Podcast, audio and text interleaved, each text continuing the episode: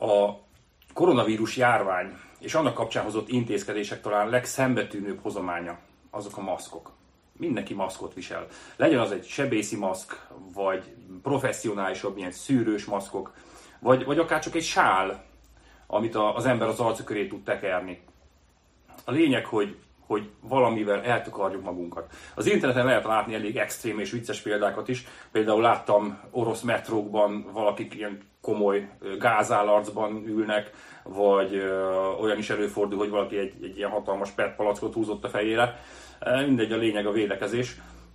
Illetve még egyéb vicces dolgok is keringenek így a hálón, például valaki melltartóval, vagy egyébben az arcán. Szóval leleményesek vagyunk.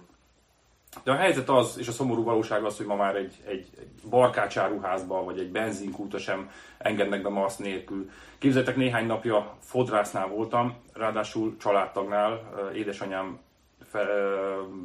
feleségem édesanyja fodrász, ő szokta a mi hajunkat kicsit megigazítgatni, és, és nála is nála is gyakorlatilag maszkot kellett viselnem, és ő is maszkba volt, szóval kicsit vicces volt ez a, ez a fodrászkodás. Hát remélem nem maradt itt el egy-két helyen a, a, a hajszál, de alapvetően ügyesen megoldotta, nem volt ezzel probléma. És ami, ami viszont szomorú, hogy, hogy úgy néz ki, hogy, hogy a maszkok még hosszú ideig az életünk részei lesznek. Úgyhogy mi családilag elhatároztuk, hogy, hogy rendelünk mosható strapabíró maszkokat mindannyiunknak, és, és ki lehetett választani, hogy milyen dizájn, milyen színt akarunk. Nagyon vicces, vagy akár ijesztő, vagy, vagy ilyen snasz commerce állarcok, illetve maszkok is vannak ebben a webshopban. És képzeljétek el, találtam egy, egy malacosat, aminek egy ilyen malac, malac nózi van itt az arcom helyén, úgyhogy Hát én természetesen ilyet választottam. Úgyhogy berendezkedünk, berendezkedünk erre a maszkos történetre. De ami viszont nem annyira vicces, vagy nem annyira szívderítő, az az, hogy ezekkel a maszkokkal gyakorlatilag eltakarjuk magunkat a másiktól, eltávolodunk egymástól, nem lehet egymást megközelíteni. Gondoljatok csak bele, az emberek nagy többsége most már home office-ban dolgozik, nem járunk be az irodákban, nem találkozunk kollégákkal, munkatársakkal, barátokkal. A munkahelyen is legfeljebb ilyen webes meetingekkel tudunk kommunikálni, vagy találkozni, e-mailekkel és, és kommunikációs csatornákon váltunk üzeneteket, és, és tudunk információkat megosztani, de nem találkozunk egymással személyesen. Elveszítjük a személyes találkozások erejét. És ennek negatív hatása nyilván a munkában is érezhető, csökken a hatékonyság. Gondoljatok csak bele, hogy egy online megbeszélés során mennyire könnyű lekapcsolni a kamerát, vagy éppen a mikrofont, és gyakorlatilag már ott sem vagy. Vagy ha még ott is vagy testben, de lehet, hogy már az e-mailjeidet bújod, vagy, vagy a híreket olvasod. Um, persze ezt nem a saját uh, tapasztalatomból merítem, de, de simán benne a pakliban. Vagy, vagy gondoljatok bele csak a, a magánéletünkben, a személyes találkozások nélkül ellaposodnak, elsorvadnak a kapcsolatok. Ez viszont ténylegesen személyes, személyes tapasztalatból mondom, néhány évvel ezelőtt, jó pár évvel ezelőtt, mikor kiköltöztünk Ausztriába, gyakorlatilag a személyes találkozások nélkül a kapcsolatok, a baráti kapcsolatok elsorvadtak. És uh, ugyanez visszafelé is lejátszódott, amikor Ausztriába költöztünk, vissza Magyarországra, gyakorlatilag az osztrák, illetve az ausztriai kapcsolataink is gyakorlatilag ugyanerre a sorsra jutottak. Ez egy, ez egy törvényszerűség. A személyes kapcsolat, a személyes találkozások nélkül a kapcsolataink azok, azok kudarcra, azok halára vannak ítélve. Van valami hihetetlen erő a személyes, a szemtől szembeni találkozásokban. Amikor érezheted a másikkal, hogy fontos a számodra, mert időt töltesz vele, a szemébe nézel, és, és csak rá figyelsz, szemtől szemben épülnek a kapcsolatok. Amikor valakivel szemtől szemben együtt vagytok, akkor látod az arcának minden egyes apró kis rezdülését. Könnyedén leolvasod az érzelmeket. Szemtől szemben megnyílás van, nincs mellébeszélés. Nyilván, ha csak nem vagy pókerarc, de alapvetően nem így működünk.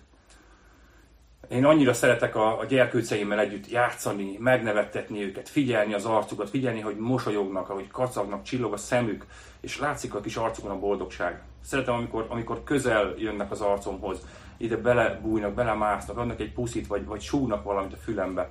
Ez annyira, annyira boldog érzés, és annyira jó így szemtől szembe lenni valakivel, ennyire közel lenni valakihez. A, a szemtől szemben lenni valakivel annyit jelent, hogy, hogy intim közösségben vagy vele. De nagyon sok mindent jelent, jelent még az intimitáson túl. Megértést, teljes nyitottságot, őszinteséget, barátságot és szeretetet. És erről lesz szó a mai napon. Ilyen kapcsolatban lenni az Úrral, szemtől szemben Istennel. Ez a mai tanításnak is a címe, hogy szemtől szemben. Remélem sikerült kellőképpen felcsigázni titeket, úgyhogy csapjunk is bele. Aki látta a beharangozót, vagy adott esetben olvasta a beharangozót, az akkor tudja, hogy ma nem a jelenések könyvével fogunk tovább menni, nem a jelenések könyve sorozatot folytatjuk, hanem az Ószövetségi sorozatunkat, az úgynevezett Emmaus 12-t. És ahogy a neve is sugalja, ez egy kicsit olyan, olyan teljesítménytúrás név, ahogy a héten Szabó Zoli viccesen ezt meg is jegyezte. És valójában az is. Ez egy virtuális túra, bármennyire is szeretnénk most éppen a, a természetben fizikailag és, és valóságban túrázni, barangolni, erre gyakorlatilag most valami kevés lehetőség van, ugye lezárták a, a népszerű kirándulóhelyeket, kijárási korlátozás, stb. stb. Tehát maradnak a virtuális túrák. És ez a, a, az MOS 12, ez valójában egy ószövetségi barangolás. De hogy egy kicsit még jobban összezavarjalak titeket, a nevét egy, viszont egy új szövetségi történetből kapta. Mégpedig arról a történetről, amikor húsvét vasárnapján, azon a bizonyos húsvét vasárnapon, Jézus feltámadásának napján, Jeruzsálemből a tőle 12 kilométerre fekvő Emmausba tartott két tanítvány. És menet közben maga a feltámadott Jézus csatlakozott hozzájuk. Ők azonban nem ismerték fel elsőre, és elpanaszolták neki a nagy bánatukat és csalódottságukat. Ugyanis azt, akit ők messiásnak hittek, és messiásnak gondoltak, két nappal ezelőtt megölték, és most minden reményük szerte foszlott.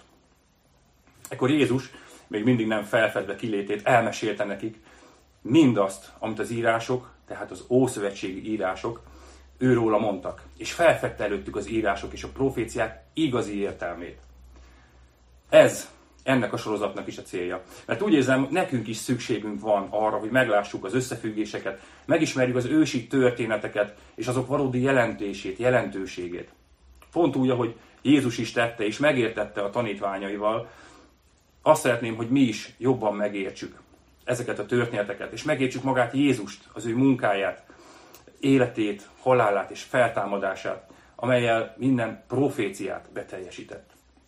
Szóval ezt tesszük ebben a, ebben a sorozatban, megnézzük az ősi történeteket, amelyek, hangsúlyozom, nem mesék, hanem valódi megtörtént események. És ugyanúgy, ahogy a filmekben, amikor egy megtörtént esemény dolgoznak fel, akkor kiírják, hogy valódi, igaz történet. Hát ez is egy igaz történet lesz. És ez a, ez a valódi, ez az igaz történet a, a valós történeten túl egy szellemi jelentést is hordoz magában. Az előző részben, tehát a sorozatnak az előző részében az egyiptomi szabadulást néztük meg, pontosabban a tíz csapást. A Páska ö, vacsora éjszakáján a tizedik egyiptomi csapásként a halálangyala fizikailag végigjárt Egyiptomot. És minden családban meghalt az elsőszülött, ahol nem ölték meg a bárányt, és nem kenték meg ö, vérével az ajtófélfát, ugye a rendelkezés szerint. Sírás, fájdalom és halál. A nép azon az éjszakán megtapasztalta a halál valóságos közelségét és pusztítását, de ugyanakkor megtapasztalta a szabadítást, a megváltást is, a kézzel fogható védelmet. És megtapasztalták a szabadítást, ugyanis másnap hajnalban a nép útra készen állt, és kivonult Egyiptomból. Ott hagyta a 400 éves rabszolgaság után. Ott hagyta Egyiptomot. És ebben a történetben, az egyiptomi szabadulás történetében érthetjük meg valójában a húsvét jelentőségét és a valódi üzenetét. És pedig tudni kell, hogy az egyiptomi kivonulás története az Jézus előtt durván 1500 évvel történt. De lássuk, lássuk meg az összefüggéseket, és értsük meg azoknak a jelentését. Lássuk meg azt, hogy Jézus az Isten tökéletes báránya, a valódi páska bárány. Jézus a páska bárány kiválasztásának a napján vonult be Jeruzsálembe.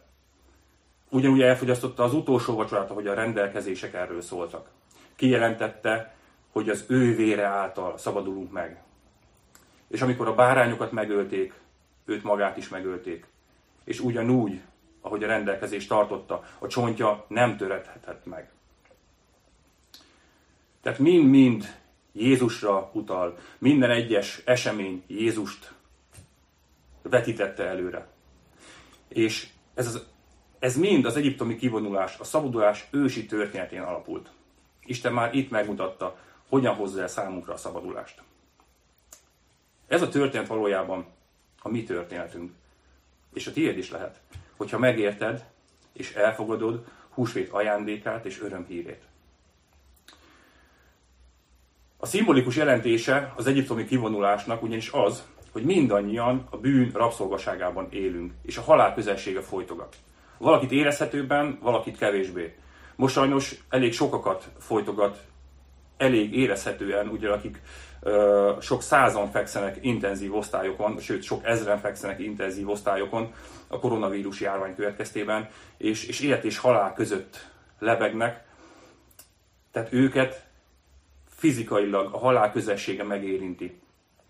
De a többieket is letagadhatatlanul mondhatjuk és, és elismerhetjük, hogy, hogy a halál bizony, bizony az életünk része. És amikor az egyiptomi történetről beszélünk, és Izrael népéről, akkor nem szabad azt gondolnunk, hogy ez a nép különleges lett volna, vagy, vagy szent lett volna. Ugyanolyanok voltak, mint mi. Egyszerű, normál, értetlenkedő, hitetlenkedő, zűrös és, és problémás emberek, csak úgy, mint bármelyikünk. Amiért a halál nem csapott le rájuk, és megmenekültek, az nem az ő érdemük volt, hanem egyedül a bárány vérének köszönhető. Ez húsvét öröm híre. Nem neked kell szent és tökéletessé válnod ahhoz, hogy Isten egyáltalán szóba álljon veled. Jézus volt az a helyettesítő áldozat. Isten tökéletes báránya, aki vállalta, hogy meghal helyetted és helyettem, hogy megvédjen a vérével, és így került el a halál, és így hozott ki a rabszolgaságból.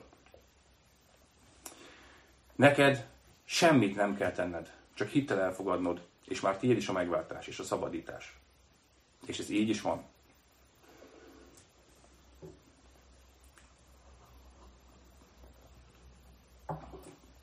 Ezt az üzenetet halva, azonban némelyekben megfogalmazódik egy ellenvetés.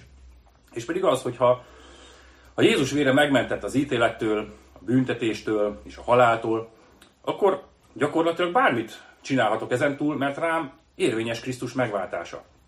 Ugyanúgy élhetem az életemet. Ugyanazokat a bűnöket követhetem el, sőt, akár még többet is, vagy nagyobbakat is, mert, mert Jézus megbocsájtott előre mindent. Mint egy, mint egy Bianco csekk, amire akkor összeget írok rá utólag, amekkorát éppen akarok.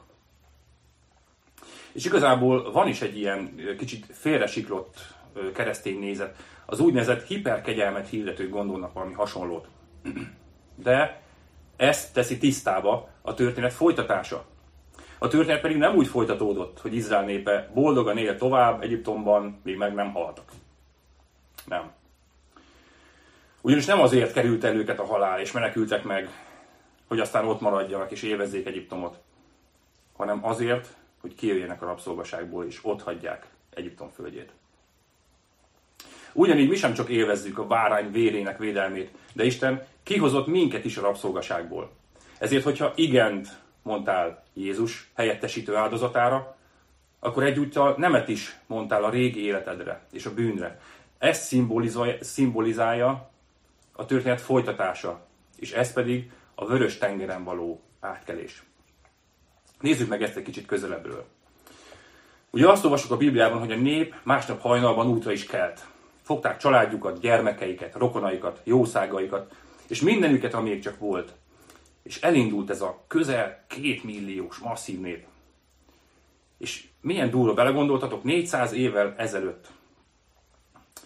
Egyetlen egy család, Jákobnak a családja vonult be Egyiptomba. Nyilván nem egy kis család volt, négy-öt tagú, nyilván nagyobb családról volt szó, de hihetetlen, hogy 400 év alatt ebből a családból egy két milliós népet nevelt fel Isten.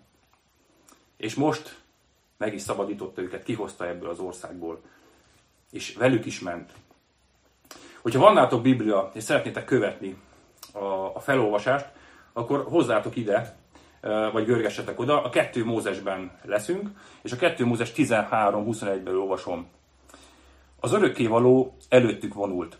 Nappal felhőoszlopban mutatta, hogy merre menjenek, éjjel pedig tűzoszlopban, hogy világítson nekik.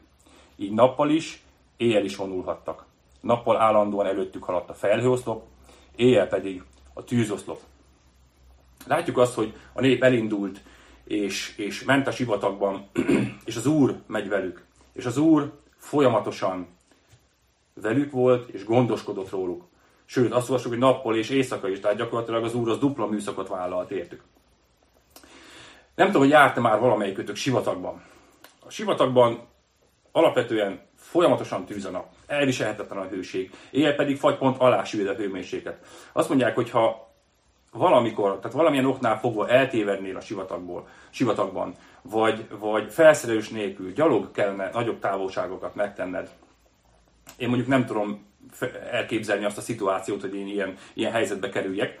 Na, de hogyha mégis, akkor mit kell tennünk? Azt mondják az okosok, hogy nappal árnyékot kell keresni.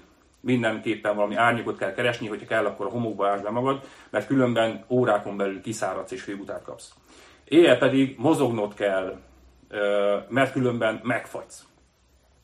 És micsoda gondviselés az, amit itt látunk Isten részéről. Tehát azon túl, hogy, hogy mutatta nekik az utat, nappal egy felhőoszlopban kísérte őket, és ezáltal árnyékot adott nekik. Elviselhetővé tette ezt a hőséget. Éjszaka pedig a, a tűzoszlop az világított előttük, és még hőt is adott, tehát nem fáztak. Belegondoltatok ebbe? És így haladtak, így haladtak a sivatagban, így haladtak el kifele Egyiptomból. De ismerjük a történet folytatását, mégpedig azt, hogy a fára vagy idő után azonban meggondolta magát, és megbánta, hogy elengedte a népet. És az egyiptomi sereggel üldözőbe vette Izrael népét. Na most azt tudni kell, hogy ez az egyiptomi hadsereg a korának a leg, legfejlettebb és legütőképesebb hadserege volt, tehát el tudjuk képzelni, hogy milyen pusztítást tudtak volna véghez, véghez vinni szegény, védtelen népen. De mi is történt? Olvassuk csak a folytatást, szintén a 2 Mózes 14-ből. Ezután az Isten angyala, aki eddig Izrael serege előtt járt, odaállt Izrael tábora mögé. Ugyanakkor a felhőoszlop is elmozdult a sereg előtti helyéről, és a tábor mögé állt. Elválasztotta egymástól az egyiptomiak és az izraeliek táborát úgy, hogy egész éjjel egyikük sem tudott közeledni a másikhoz. A felhőoszlop az egyik oldalon sötétbe borította az egyiptomiakat. Ugyanakkor a másik oldalon világított az izraelieknek. Emlékeztek még a múlt héten a jelenések tízben olvasott furcsa kettősségre? Isten igényének egyszerre édes és keserű ízére. Ez a kép egyértelműen és hihetetlenül tiszta ábrázolása ennek a kettősségnek. És annyira tetszik, hogy az Ószövetség elején, a régmúltban és az Új Szövetség végén, a jövőre vonatkoztatva, Isten mindig ugyanazt mondja magáról. Annyira tetszik, hogy ennyire megbízható, ennyire állandó, hogy ennyire igaz. Nem olyan, mint az emberek. Nem látunk benne semmi politikai pálfordulás vagy köpönyekforgatást. Amit megmond és, és kinyilatkoztat magáról a múltban, ugyanahhoz tartja magát, és ugyanaz a jövőben is. Isten kegyelmes, de igazságos. Ha alázattal elfogadod a megváltást, akkor a jó oldalon állsz, és Isten igéje és kegyelme világít rád. De ha nem fogadod el a kegyelmet, ha szembeszegülsz vele, elutasítod őt, akkor ki vagy szolgáltatva az ítéletre és a halálra. Na de nézzük, hogy hogy is folytatódik ez a történet. Hogy menekült meg a nép ebből a szorult helyzetből. Azt olvassuk, Mózes kinyújtotta a karját a tenger fölé. Az örökkévaló pedig erős keleti szelet támasztott, amely egész éjjel fújt, és elhajtotta a tenger vizét. Így a víz ketté vált, és a tenger feneke szárazra került. Izrael népe bevonult a tenger közepébe, és, szár, és a szárazra került tengerfenéken átment a túloldalra. Eközben a víz úgy állt jobbról balról mellettük, mint a fal. Majd azt olvassuk, hogy miután átértek a túloldalra, Mózes kinyújtotta a kezét a tenger fölé, és a víz visszatért a helyére, rázódulva és teljesen elpusztítva az utánuk nyomuló egyiptomi sereget. Így szabadította meg az örökkévaló Izrael népét az egyiptomiak hatalmából azon a napon. Gondoljatok csak bele, milyen fantasztikus élmény lehetett a tenger fenekén sétálni, miközben két oldalt a tengervíz falként magasodott föléjük. És gyakorlatilag látták oda benne a halacskákat, ahogy úsznak, és, és gyakorlatilag a tenger fenekén, a tengeren haladtak keresztül száraz lábbal. Istennek micsoda csodálatos beavatkozása és, és csodálatos gondviselése ez a történet. És ezek az emberek, miközben haladtak át itt a tengerben, ezen a, ezen a ösvényen vagy folyosón, nem tudom milyen szélesen nyílt szét a tenger előttük, miközben haladtak át, és miután átértek, látták, hogy a tenger visszacsapódik, és az üldök, üldözőik oda vesznek, ekkor tudták, ekkor értették meg igazán, hogy ők most valóban megszabadultak. Hogy most már végérvényesen szabadok a terhektől, szabadok a megkötözöttségektől, az ostoroktól, a hajcsároktól, a rabszolga élettől. Ez Izrael története. Ez a szabadítás története. De ez mindannyiunk története is. Akik elfogadtuk a megváltást. És most jön a jó hír. Ez lehet a te történeted is. Az a nap, amikor Isten megszabadította népét az egyiptomiak hatalmából, az a nap, az lehet a mai nap a te számodra. Hogyha meghozod a döntést, és ezzel átkerülsz a jó oldalra. A vörös tengeren áthaladása, hogy arról pár az 1 Korintus 10-ben ír, az egyfajta bemerítkezés volt. A mi bemerítkezésünk pedig egy, egyfajta visszaemlékezés magára, erre a történetre, magára a vörös tengerre. Ott vagyunk benne a történetben, áthaladva a vízen, megszabadítva a rabszolgaságból, úton az új életbe. Ezért, hogyha döntöttél Jézus mellett, akkor, akkor bátorítalak, hogy a következő lépés az legyen a bemerítkezés. És nem megbántva, sőt, tényleg tiszteletben tartva más felékezetek szokásait és hagyományait, akik kisbabákat keresztelnek meg.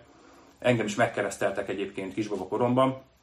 De a bemerítkezés lényege az valójában ez. Amikor megérted és elfogadod Krisztus értet hozott áldozatát, és igent mondasz Jézusra, és erről vallást teszel, és ezután tudsz bemerítkezni. Elindulsz vele az úton, át a vízen, és ki a szolgaságba egy új életre. Szóval, ha megérett benned az elhatározás, és szeretnél bemerítkezni, akkor ezt, ezt tedd meg, hogy jelzed felénk. És amit lesz lehetőségünk ismét személyesen, fizikai közösségben összejönni, akkor fogunk tartani egy, egy nagyszobású, ünnepi, bemerítési Isten tiszteletet, és lehetőség lesz bemerítkezni. De térjünk vissza most a történetünkhöz, térjünk vissza Izrael népéhez, aki, aki gyakorlatilag száraz lábon ö, megúszta ezt a vizes történetet, és, és a Vörös-tenger túloldalán Istennek hálát adtak, túlcsorduló örömükben Isten dicsőítették. Majd körülnéztek, és mit láttak? Homokot és köveket. Majd még több homokot, és még több követ. Minden csak sivatagot. Isten megszabadította őket, kihozta a rabszolgaságból, és megígérte nekik a teljel és mézzel folyó földet. De a kiózanító valóság az az, hogy nem egyből jutottak oda. A sivatagban, a pusztaságban voltak, amely a, a nehézségek, a megpróbáltatások, a próbatételek helyszíne. És ez is egy szimbólum. Ez egy tökéletes képe a mi keresztény életünknek. Meg vagyunk váltva, megszabadulva a bűn és halál átkától, kihozva egy új életre, de, és itt van sajnos egy de, nem tudom, ti hogy vagytok vele, én nem szeretem ezeket a de-ket, de ez most itt van. De a pusztaságban vagyunk, a pusztaságban maradunk.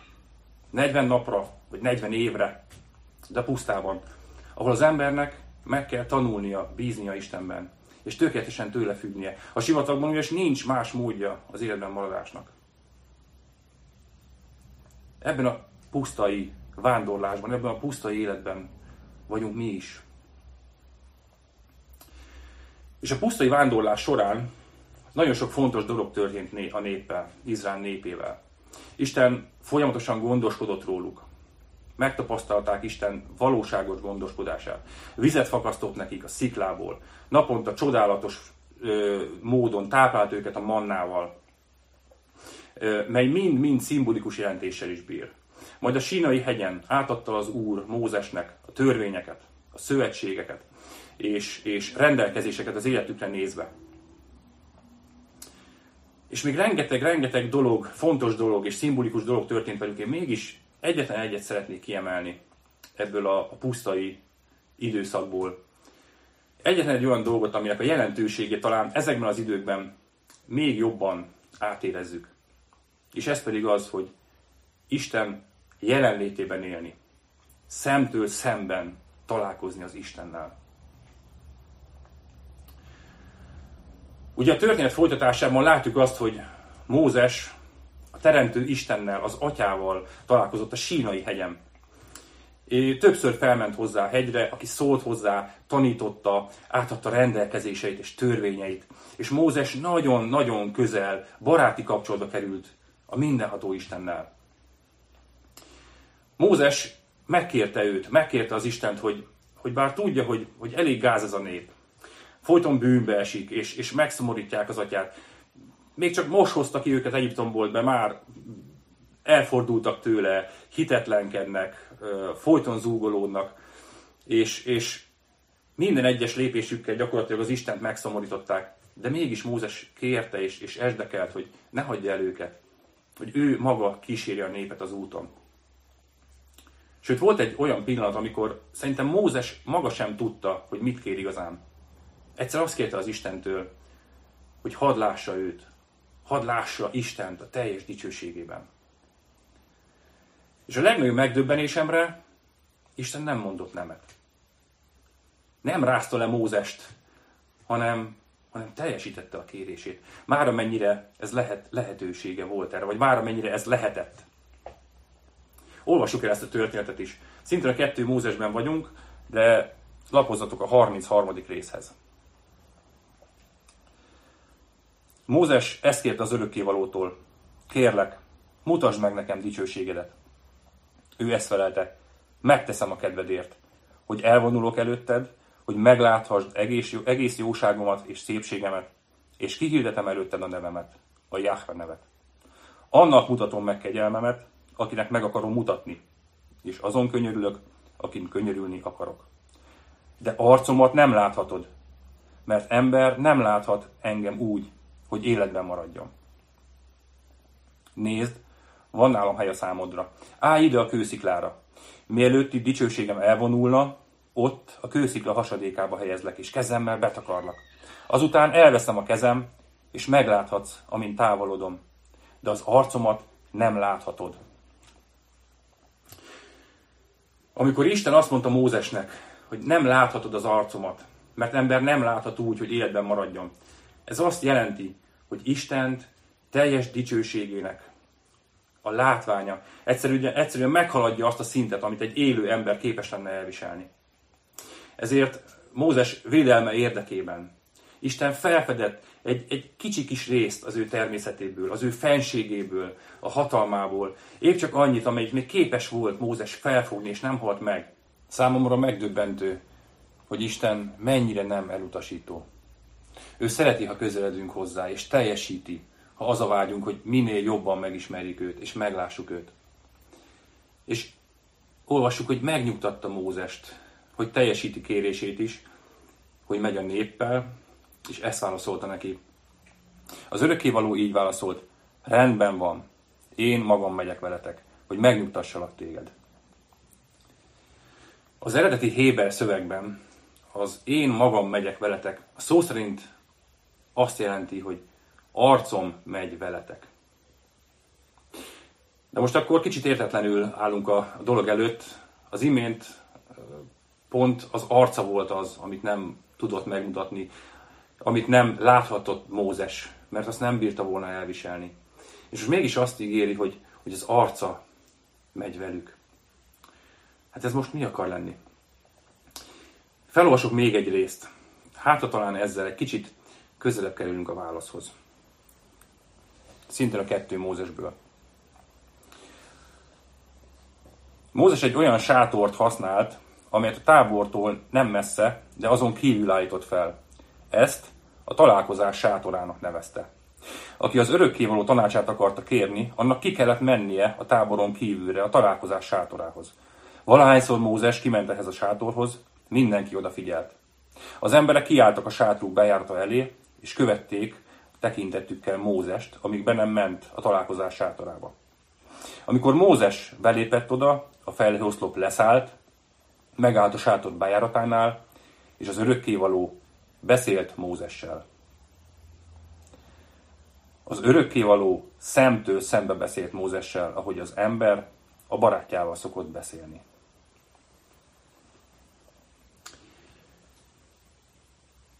De ki ez az Isten? Ki ez, aki, aki felhőoszlopban leszállt, és a találkozás sátorában Mózessel szemtől szemben találkozott, és szemtől szemben beszélt, úgy, ahogy az ember a barátjával szokott beszélni. Ki ez az Isten, aki, aki felhőoszlopban kísérte őket, Egyiptom népét, és megvédte őket, Izrael népét, és megvédte őket Egyiptom hadseregével szemben. És, és mutatta nekik az utat, és védte őket, és oltalmazta őket. És most pedig azt olvassuk, hogy Mózessel, mint barátjával beszélgetett, és szemtől szemben találkoztak. Ki ez az Isten? Ő, ő a Fiú Isten, Jézus. Ő Isten arca, akit megláthatunk, aki közel jön hozzánk, aki közösséget vállal velünk, akivel szemtől szembe találkozhatunk. Ő az, akiről Ézsaiás is írt. Az Ézsaiás 63.9-ben. Bizony az örökkévaló is részt vett minden szenvedésükben, és jelenlétének angyala megszabadította őket. Ő ez a jelenlétének angyala. Szeretetében és könyörületében megváltotta, fölkarolta és hordozta őket régtől fogva. Így ír Ézsaiás, magáról az Isten fiáról. Izraelnek a találkozás sátora volt a találkozás helyszíne. De csak időszakosan, és csak nagyon kevés, kiválasztott embernek volt lehetősége erre a találkozásra. De van egy jó hírem. Karácsonykor, 2000 évvel ezelőtt, az Isten fia, emberi testben, valóságosan eljött közénk térben és időben mindenkihez. Isten arca ránk mosolygott. Isten arca közénk jött, hogy szemlélhessük, hogy gyönyörködhessünk benne, hogy láthassuk az ő teljes dicsőségét. János, aki az egyik tanítványa volt Jézusnak, és, és nagyon-nagyon közeli kapcsolatba kerültek, és nagyon szerette. Magáról mindig így nyilatkozott János, hogy a tanítvány, aki, akit Jézus szeretett. Ezt írja, az íge húsvér emberré lett, és közöttünk élt, mi pedig közelről szemléltük a dicsőségét. Igen, a mennyei atyától származó egyszülött fiú dicsőségét, akiben az isteni kegyelem és a valóság teljessége lakik. Az emberekben mindig is benne volt a vágy, hogy találkozhassanak Istennel, hogy megláthassák őt. Ez Jézus korában is. Az egyik tanítvány, Fülöp, pont Jézusnak ezt a kérdést vetette fel. Ezt a János 14-ben olvasjuk. Ekkor Fülöp szólalt meg, Uram, mutasd meg nekünk az atyát, hadd lássuk őt. Azzal megelégszünk. Jézus így válaszolt. Fülöp, olyan régóta veletek vagyok, és még mindig nem ismertél meg igazán. Aki engem látott, az látta az atyát. Isten tudta, hogy erre vágyunk. És ő is erre vágyott velünk. Egy ilyen bensőséges, mély, szemtől szembeni kapcsolatra. Valójában erre lettünk teremtve. De a bűn ezt a kapcsolatot tette tönkre. Azonban hála Istennek, hála Jézusnak, ő ebben nem nyugodott bele. Ő eljött, és megmutatta magát. És közénk jött. És közel jött hozzánk. És hozzád is közel jött. Láthatod az Isten arcát, találkozhatsz vele személyesen. Csak nyisd ki az evangéliumokat, és találkozhatsz Jézussal, Isten jelenlétével, Isten arcával, Isten mosolyával. Olvasd nyitott szívvel a Bibliát, az evangéliumokban elénk áll Jézus látható módon. Szinte láthatjuk, ahogy Jézus itt élt, ahogy tanított, ahogy csodákat tett. Szemlélhetjük az ő arcát. Szemlélhetjük, amikor szeretettel tanította az embereket Isten országáról. Vagy szemlélhetjük az arcát, amikor tanítványai értetlenségét sokadjára is türelmesen elviselte, bátorította és támogatta őket. Szemlélhetjük arcát, amikor barátságokat kötött, és, és ragaszkodott a barátaihoz. Megláthatjuk, ahogy a gyerekekkel játszott, és hogy ezt fontosabbnak tartotta, mint a protokolláris dolgokat. Szemlélhetjük az arcát, amikor szomorú volt, és megindult az emberi fájdalmon és szenvedésen. Amikor meggyógyította a betegeket, feltámasztotta a halottakat, és, és az örvendezőkkel együtt örült. Amikor viccelődött a tanítványaival. De amikor ellentmondás nem tűrően, néha mérgesen elutasította a farizeusok képmutatását és öncse, öntettségét, azt is láthatjuk. Nézhetjük ábrázatát, amikor elvonult és imádkozásban töltött időt mennyei apukájával. Amikor véráztatta arcát, megütötték és leköpték, de ő még akkor is értünk imádkozott. Amikor fájdalomtól eltorzult arccal azt kiáltotta, hogy elvégeztetett. És láthatjuk ábrázatát, amikor dicsőségesen feltámadva megjelent tanítványainak, és el nem múló örömöt adott nekik. Ez a Jézus, aki 2000 évvel ezelőtt itt élt a Földön, azt ígérte, hogy minden nap velünk lesz a világ végezetéig. Bármikor, amikor csak szeretnéd. Bármikor beszélhetsz vele. Beszélhetsz vele szemtől szemben, mint, mint egy baráthoz. És hogy ezt hallgatod, ezt a, ezt a szemtől szemben állapotot e, Istennel, ne talán ijesztőnek találod. Jusson eszedbe, hogy mit mondott ő, mit mondott Jézus. Azt mondta, hogy azért jöttem, hogy üdvösséget hozzak az embereknek, nem azért, hogy elítéljem őket. Vagy egy másik helyen azt mondta, hogy mert az emberfi azért jött, hogy megkeresse és megtartsa az elveszettet. Ne félj tőle, ne maradj távol tőle, ne játsz meg magad előtte. Ő egy őszinte, meghitt, baráti kapcsolatra vágyik veled. És te vágysz erre. Vegyük észre, hogy ez, ez mekkora kiváltság. Isten a barátunk akar lenni. És mi Isten barátai lehetünk. Ő egy ilyen szemtől szembeni kapcsolatra vágyik veled. És én most egy ilyen szemtől szembeni kapcsolatra hívlak Istennel, ami Istenünkkel. Bátorítalak, hogy ne habozz, hanem mondj igent. Mondj igent még ma. És mi pedig, akik, akik már igent mondtunk Jézus hívására is, és a barátunk, és, és naponta kapcsolatban vagyunk vele, és megváltott, és, és kegyelmébe fogadott. Gyertek és találkozzunk vele most az úrvacsorában. Találkozzunk a kenyérben és a borban. Mondjuk neki hálát. Azért, mert, mert ennek a kapcsolatnak ára volt, és ő ezt, ezt megfizette.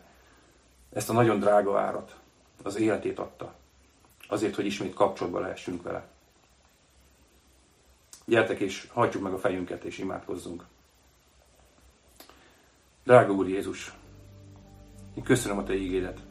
Köszönöm azt, hogy, hogy szólsz hozzánk mind a mai napig. Ezekből a történetekből, amikből tanítani akarsz, és köszönöm, hogy szólsz, és az életünk részei. Köszönöm azt, hogy te valóság vagy. Köszönöm azt, hogy te tegnap, ma és mindörökké ugyanaz vagy. Ráállok, Uram, erre az ígéretedre, és köszönöm, hogy te, te megígérted, hogy velünk leszel.